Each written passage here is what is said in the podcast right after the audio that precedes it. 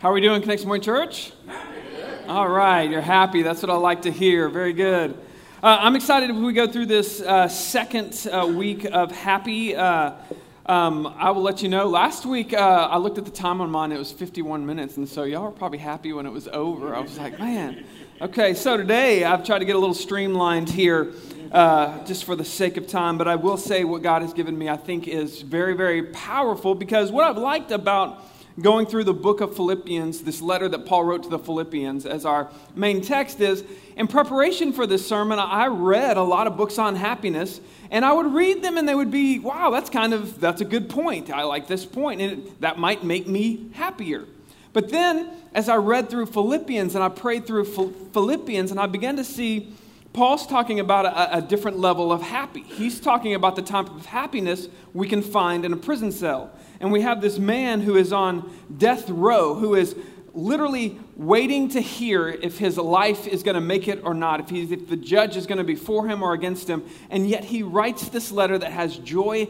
Every single chapter, we see joy as the theme. And the way he gets there is quite different than the way we normally get to joy. Last week we talked about paying a price. One of the things that you'll see is Paul continuously will say things like, if I have to give up my life for this cause, God is still going to be glorified, and it brings me joy to know that. And so last week we talked about paying the cost, and this week it's probably just as unique or unexpected, in my opinion, of the source of joy or the path to joy that Paul gives us. Um, when we started this church, this church is, uh, is about to be 10 years old. And some of y'all know the story of this church, and, and uh, some of you may not. But this church was actually birthed out of another church that I was pastoring. I was pastoring a church called the Springs Church, and we met in a school kind of like this. And one of the things became apparent as I was pastoring this church, and that was that I had no clue where we were going, and I was disorganized, and there were so many things going on uh, in my leadership that I, I, just really began to pray where, where, what's our next step? What do I need to, to be doing? And God really just put it on my heart as, at this church, the Springs, to just take some time to just go into prayer and really pray for where our church needed to be. And what was interesting about that time period was where I told our church, hey, I mean, imagine me standing up here and say, hey, I want to let y'all know uh, we're not going to be meeting in the next couple of weeks. We're just going to gather together, and if you want to come over and pray, we're going to be praying at, uh, at somebody's house. And if you want to come pray with us, we would love for you to pray. And as you, you may imagine, within about two or three weeks, uh, there wasn't a church that, that we really had, I mean, people pretty much had scattered. And I will never forget in that moment of just confusion and in my mind I was thinking things okay, I better get a resume together. I better begin to figure out what I'm going to do because I had this, this one shot at, at leading a church and I screwed it up and I failed at it. And I was at this, this point in my life where I honestly thought, you know, I'll just figure something out. And then I got a phone call. One of the, the first phone calls was from my brother my brother who helped start that church and he helped start this church. And he said, Hey, I just wanted to uh, figure out what we're doing this, this coming week. What's next? And I said, Well, you know, I feel like I gave it a good shot. I feel like, you know, we'll pray about it. And he was like, Well, I mean, we're still here. I'm still here. We're, we're, you still got a church. We're still here. And uh, I said, Yeah, but I just, you know, financial, all this. And he's like, you know, I'm still tithing, I'm still giving my, my, my portion, I'm still here. And then uh, we had another family in the church. Uh, and the Masulos were one. There were, there were a few families that just kind of said, hey, Joel, just want to let you know we're still here, whatever God has, has led us to, we're still ready to be a part of this church. And as I got a few of these phone calls, and I just began to see God is, is not done with me and He's not done with us, but the way that I, I got there at this lowest mo- uh, point in my life, this lowest moment where I thought I had ruined everything, one by one, to see people just come in and say, hey, we're still with you and we're still with the mission that you have given to the church, Joel. We, are, we have not left. If anything, we're, we're excited to see what God is about to do. And they began to encourage me. And I just began to find more and more joy with a church that didn't have a lot of people. We had uh, no building, but we didn't even have the school anymore. We were just, just in a house and we were just praying, and I was so encouraged simply because of people who began to be unified together with us. And that's what I want to talk about today. Today, I want to talk about unity as a path to joy. Because you see, unity is the friend of happiness. That's the title of this message. Most of us, we, we don't think about when we're, we're, we're saying to ourselves, you know, I want to be happy. I, I just want, I want to have some happiness or joy in my life. Most of us don't think, you know what I need to do is I need to go get unified with some people. I need to just go get unified. Most of us say, no, I want to go do awesome things. But Paul says that we're going to see Paul, he has this whole different philosophy of how to find joy. And one of those ways to find joy in a prison cell is to find unity with your Christian brothers and sisters. And you see, in this chapter, uh, chapter 2, we're not going to read the whole thing today, but at the end of this chapter, he actually, he, he, he has this kind of side note. He says, by the way, I'm sending you a friend of mine. And he says to this church in Philippi that uh, he's writing to from a prison cell, he says, I want to let y'all know I'm sending a friend of mine, uh, Epaphroditus, who you know. I'm sending him to you. And uh, I just want you to be encouraged by him coming. You thought he was sick. I just want to show you that he's well. He's the one that's going to bring this letter to them. And I just want you to think about how big a deal it is for someone in prison who has like two, that we know of, he has two people that are with him. He has this, this guy and he has Timothy. And for him to say, you know what, I want so much for you to be encouraged, even though you're hundreds of miles away, I want for you to be encouraged. I'm going to give you one of my only two people here in prison. I'm going to give one of them to you just to encourage you. Just that's how big a deal it is that Paul sees the unity is that the two people that actually followed him and stuck with him that are there, he says, I want to give you one of them. I want you to see how big a deal it is. So we're going to pick up in uh, chapter 2 of the book of Philippians and Paul's letter to the Philippians. And I want you to see how unity is a friend to happiness. He says, So if there's any encouragement in Christ, any comfort from love, any participation in the Spirit, any affection and sympathy, he says, complete my joy. So he says, I'm already happy, but what you could do here is going to complete my joy by being of the same mind, having the same love, being in full accord and of one mind. What's interesting is this is very reminiscent of what Jesus said. And, and Jesus one of the last things Jesus did for us before he went to the cross is he prayed for us. In John chapter 17, you can read that this week. He, he prays for us, and his prayer in John chapter 17, verse 20, he says, Lord, I'm not only going to pray for the people, uh, for my disciples, I'm also going to pray for the people they're going to reach and the people they're going to reach. And he, and he, and he basically says, I'm going to pray for us now. Jesus prayed for us. And he says, My only prayer is that they will be one, that they will be unified. And so Paul says, if you really want to know how to make me happy, bring me joy in a prison cell, be unified. Be together. Be in, as he says, full accord. And so he's going to go the rest of the chapter talking about this theme of unity. Unity is a friend to joy. The first thing I want you to see is that pride will kill unity pride kills unity. And so pride will kill your joy. If you are prideful, it will kill your joy. This is what he says. He says, Do nothing from selfish ambition or conceit. Do nothing from selfish ambition or conceit. And both of these are another way of saying the word pride. They're a little bit different. Selfish ambition would be me trying to get ahead of you, me always trying to win and beat you at your expense. And conceit would just be kind of me thinking I'm better than you. Even if we don't do anything, I'm better than you, thinking that I'm. That's conceit. But it both flows from this idea of pride. And I want you to, to see that when we think about pride or conceit, they almost always, those two, two pride or selfishness, almost always rears its head with one, in one way comparison.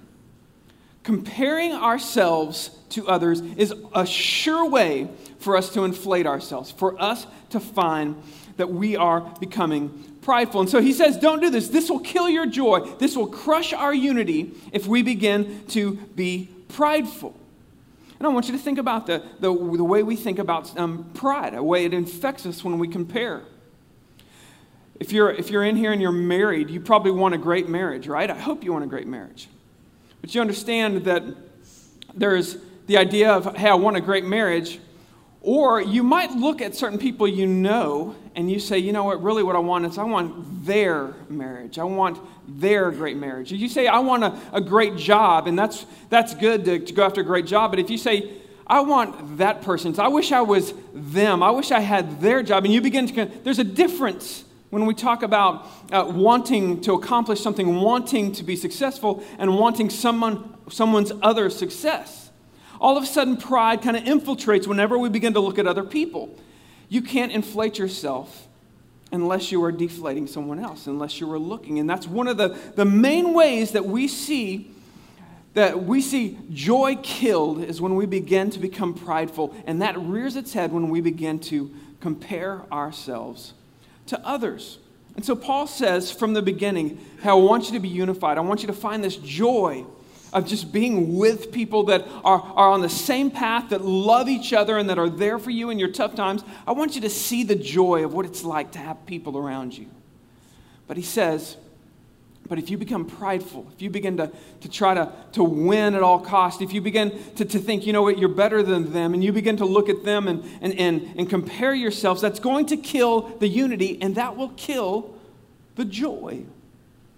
There's a, um, one of the books I read had a great quote. It said this There's no area of life where our happiness would not be increased if we would cease to compare ourselves to people who we always imagine to be happy. And he makes a good point. Is every time that you compare yourself to someone else and, and, and you want something that they have, almost every single time you, you're assuming they're always happy. You're looking at their Instagram, that's where I want to be.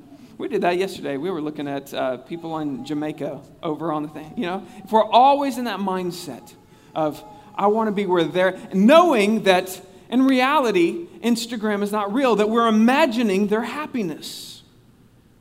But pride rears its head. And so he says, Listen, I want you to be joyful. And the, and the premise of this whole thing is that your pride, your selfishness, if, if that is allowed to fester, if that's allowed to grow, unity will be divided. Anytime you try to, to, to, to through conceit or through pride, when you try to separate yourself and say, I'm better than someone, what you're really doing is just dividing. You're setting yourself apart from others.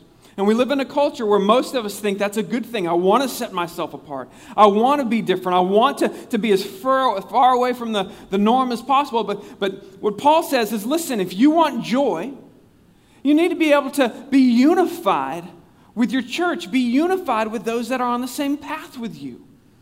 And so he's going to give us the antidote to our pride. And it's a very simple idea. He says, but in humility, he uses this word humility. What is humility? He defines it for us. He says, count others as more significant than yourself. In humility, count others more significant than yourself. Let each of you look not only to his own interests, but also to the interests of others. So he says, listen, don't be prideful You've got to squash your pride. You can't be comparing yourself to others and trying to, to set yourself apart. If you really want joy, he said, and he's talking to a church, that's a big part of the context here. He says, within the church, listen, you've got to seek unity at all costs. You've got to, to be together on this. And the only way you're going to get there is through this word, humility. Counting others more significant than yourself. Now, this to me is the challenge of unity. This is the challenge that all of us face. You know, you can't just say, man, I'm the most humble person in the world, right? You just can't make that statement. All of us would like to say that we are humble, but humility is really one of the hardest, hardest qualities for us to actually go after. This is a huge challenge. I was thinking about the most humble person I know. It's a, it's a guy named Steve, okay? And Steve really is, uh, without a doubt, when I think of humility, I think of my friend Steve. Now, Steve, I don't know if I've told y'all this, I, I take Brazilian Jiu Jitsu. Did y'all know this? Steve is a black belt in Brazilian Jiu Jitsu, okay? And, uh, but he's also, he legitimately is the most humble guy that I think I've ever met. He could twist me and kill me and, and into a pretzel at any moment, but yet he's so humble. And, and he would never, uh, he, he, doesn't speak like he could do that. He doesn't. And so it, it began to, as I, as I contemplated, as I thought about this, this idea of humility, I, I looked at Steve's example. He's a Christ follower, by the way.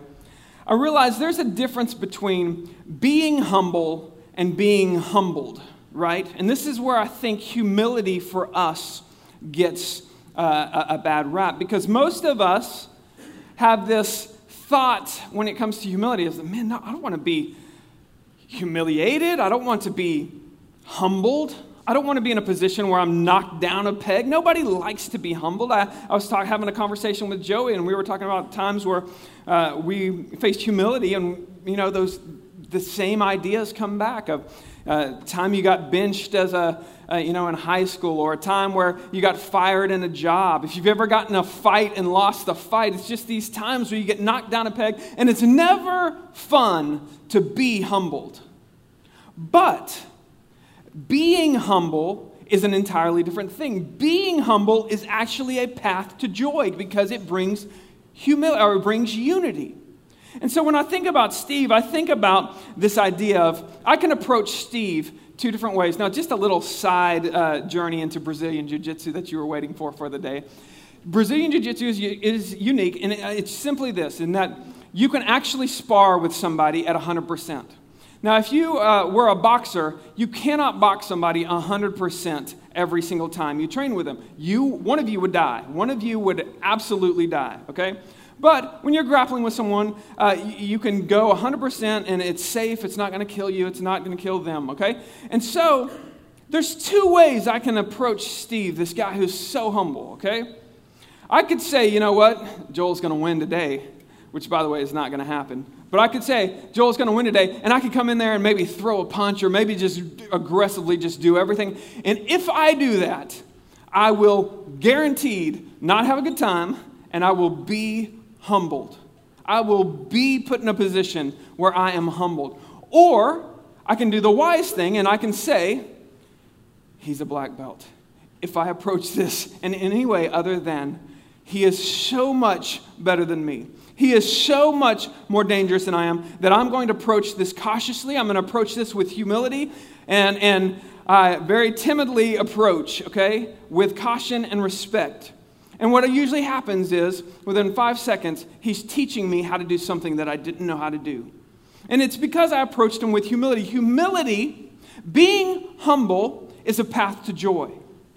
Being humbled will result in a lot of pain and frustration. So, most of us, when we are conceited or we, we have this pride and, and we begin to compare ourselves, what happens is we don't realize it, but the reason we're not finding joy is because we're being humbled. But when you begin to look at your relationships with humility and, and realize, you know what?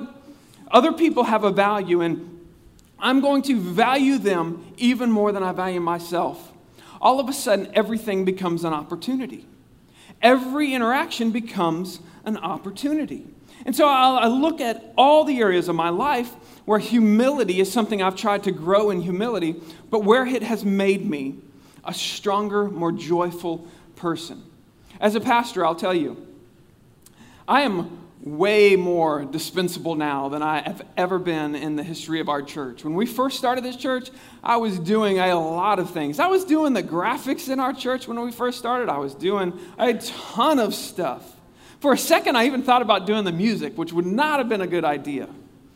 But the more and more we have more volunteers, we have more people joining the church, all of a sudden, really, uh, if I wasn't here saying, hey, I'm, I'm going to at least preach, I still need to do something. But I show up, and you guys have done so much. And that's such a great thing.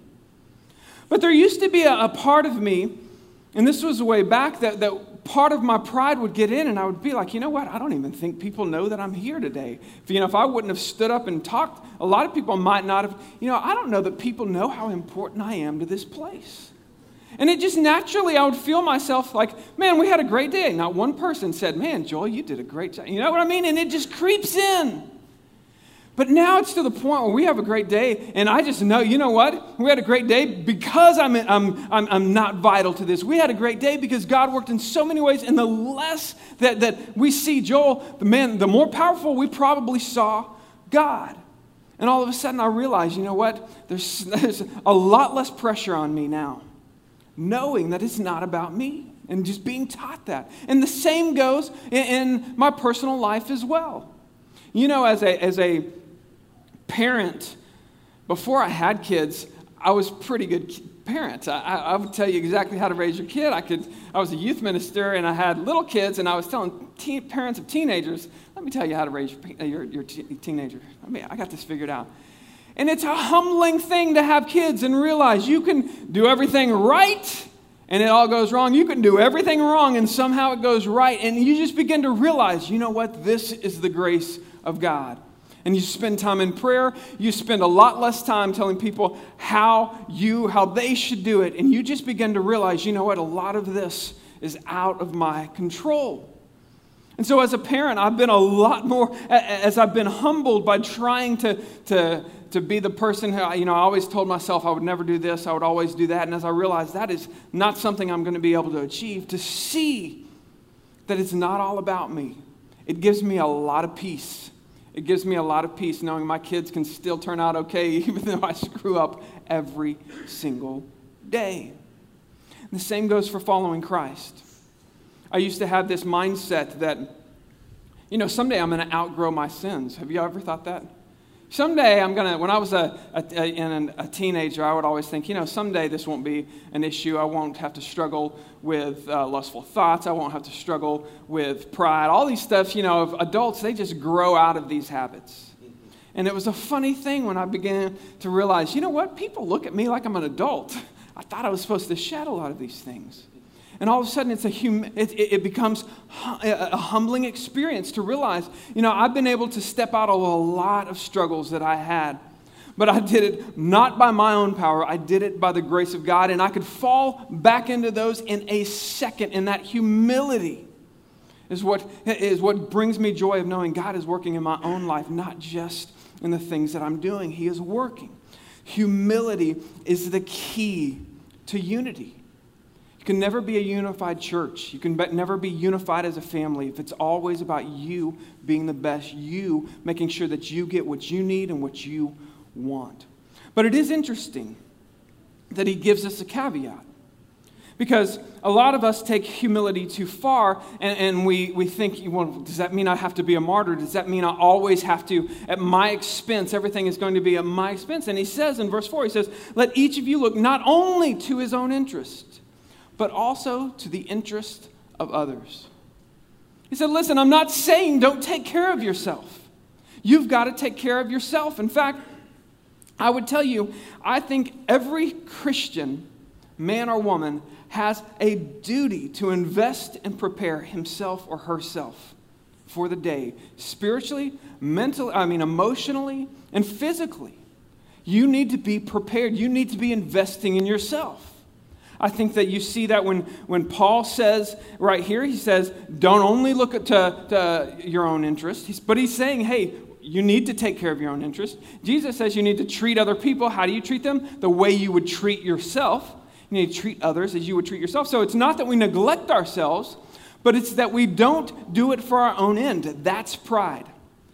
I get up and, and I'll tell you, I work out, I, uh, I have my coffee, I read the Bible, and I take that time before I do anything else because I know that I'm probably going to have a day in which I, am I'm, I'm having to pour out some of my, my um, energy and effort for others, that I'm going to be doing ministry. And you have the same knowledge. You know, if you go to, to work, wherever you work, there are going to be other people there, most likely. Am I right?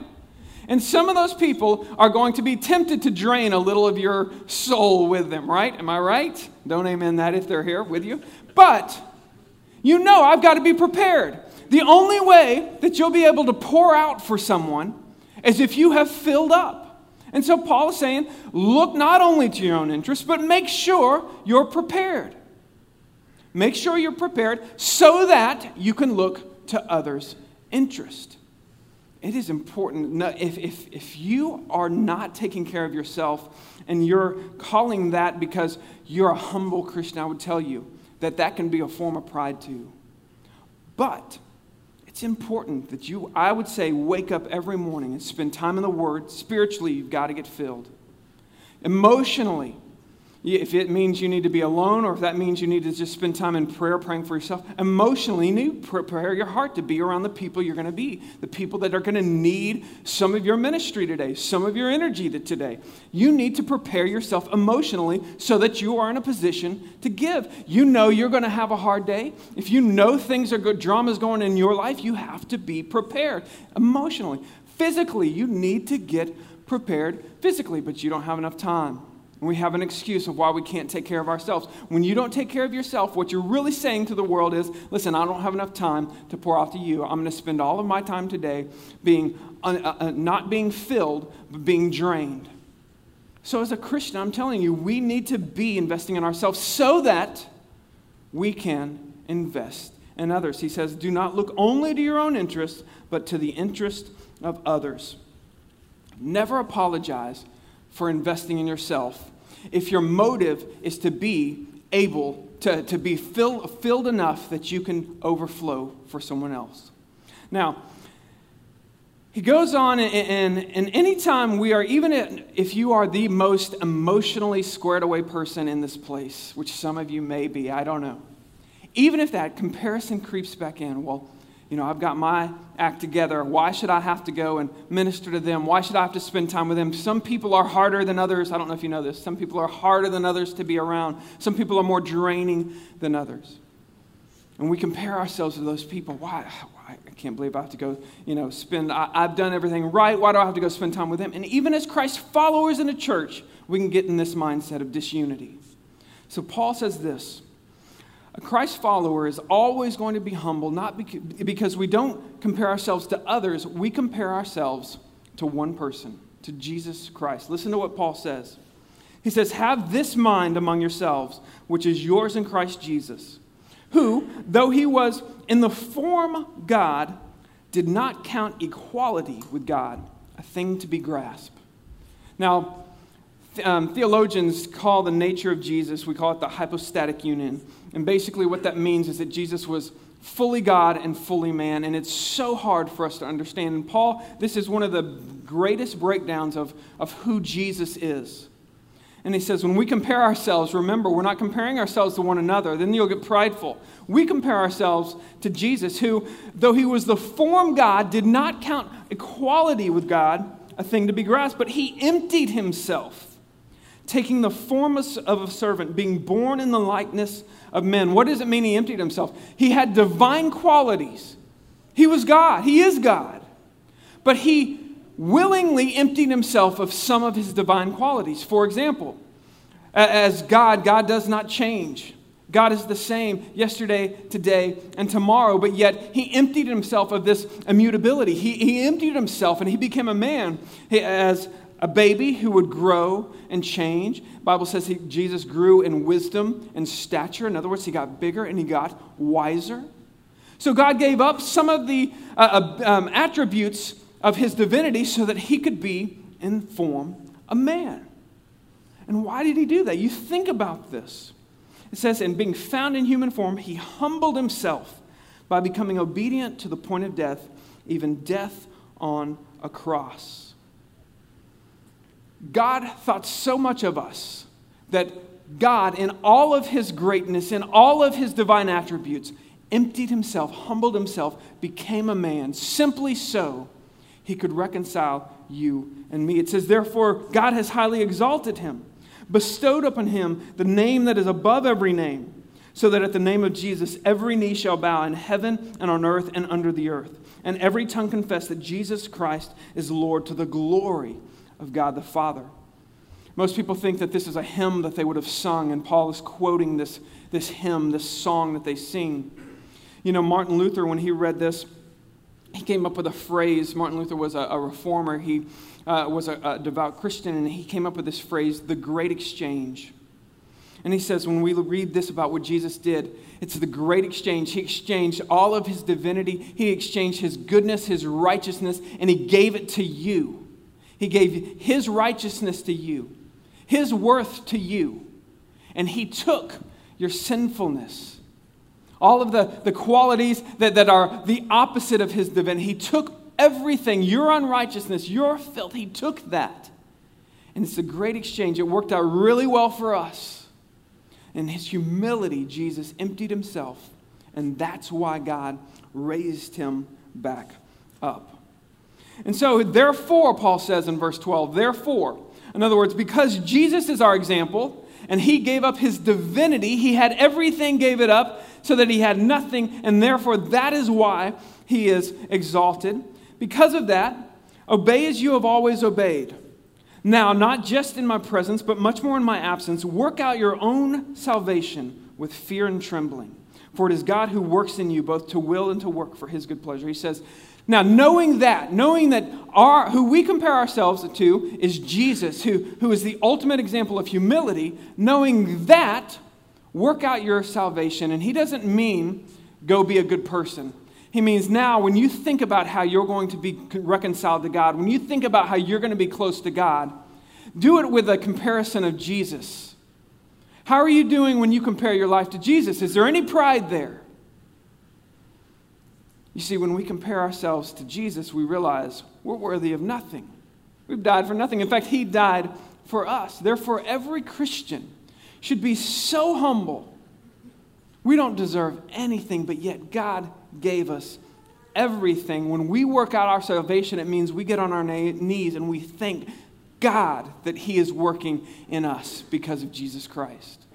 So when it says work it out with fear and trembling, fear and trembling should be underlined in your Bible. We work it out not because it's on us, because it's not on us. We understand who Jesus is, and it humbles us. And so he brings it to our practical application. Do all things without grumbling or disputing it's hard to do if you're prideful, but once you read the, the text before that and you say, you know what, Jesus gave everything, this great exchange, how could I complain? Why would I divide? Why would I divide my church or complain or grumble against somebody else that's a brother in Christ? Why would I ever do that?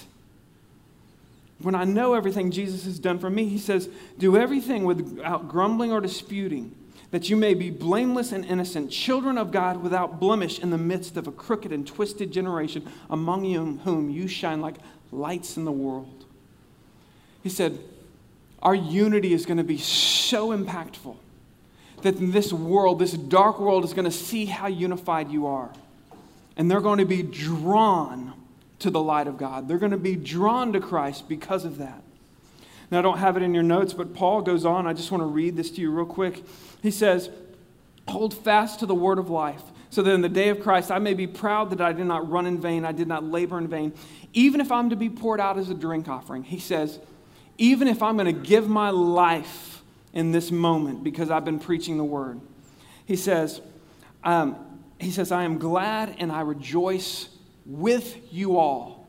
In unity I rejoice. Likewise, you should be glad and rejoice with me. He says, even if I have to give my life, because we are unified in this, because we are together and it is worth it. I have a joy. When we talk about real happiness, I think about that time when I was pretty sure the church wasn't going to make it. And I think about the unity and the encouragement I had in that lowest time and how I found joy when I was really low. Uh, last night, uh, I was watching Conor McGregor fight. I don't know if y'all saw that fight, but anyway, uh, I was over at Caleb's house, uh, Fisher's house, and Caleb just made a comment. We were, uh, we were talking about uh, the church, and he says, You know what? Uh, every time I think about uh, the day that his house burned down, he went through a, a horrible day. It was not a good day, was it, Amanda? No. Every time he says, every time I think about that, you know that one of the first things I think about is Joey showing up with just a handful of gift cards to give to us. He says, that's what I think about. And I thought, man, that's, that's a crazy thing. I mean, there's a lot of things, he, other things he probably thinks of. To know that's in the top, that's exciting to me. You know, I think about one of the worst days we've ever had.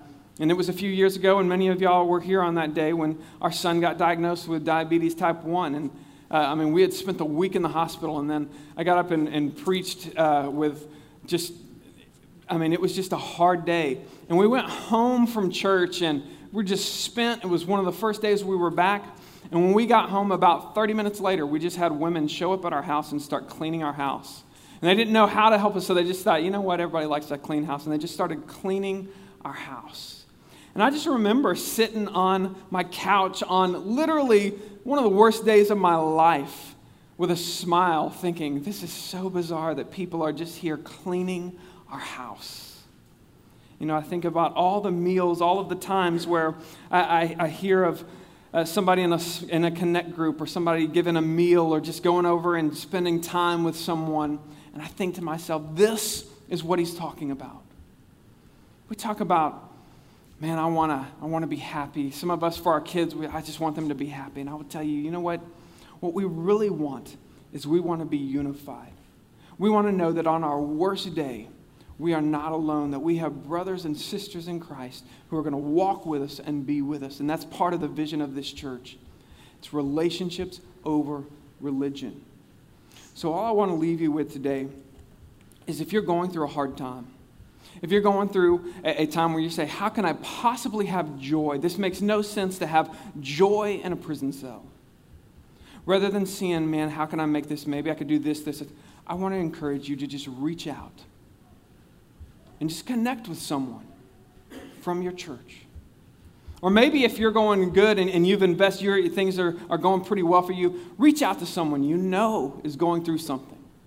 And I promise you, the path to joy is through unity. Let's pray.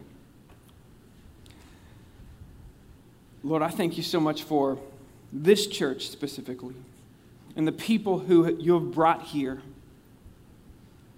who aren't just here to hear a message, we're here to live a message. So, Lord, I thank you for every single person in a connect group over the years who has given their time or their investment just to make sure that someone else is taken care of. And Lord, for those that are here today, right, right now, that, that might be overwhelmed with life, Lord, maybe they're they feel like they're drowning, like there's no way they're ever going to overcome what they're facing. Lord, I pray that they will not leave here without being encouraged by another brother or sister in Christ. I pray that the power of this church will be felt by our relationships with one another. And the best way we can honor you is when we love one another. And Lord, I pray just what Paul said that the world, that the people who are not a part of this will see this. So see the love we have for one another. See how even on our dark days we find joy in comforting one another and encouraging one another. And I pray that it will draw them to you. It's in Jesus' name we pray. Amen.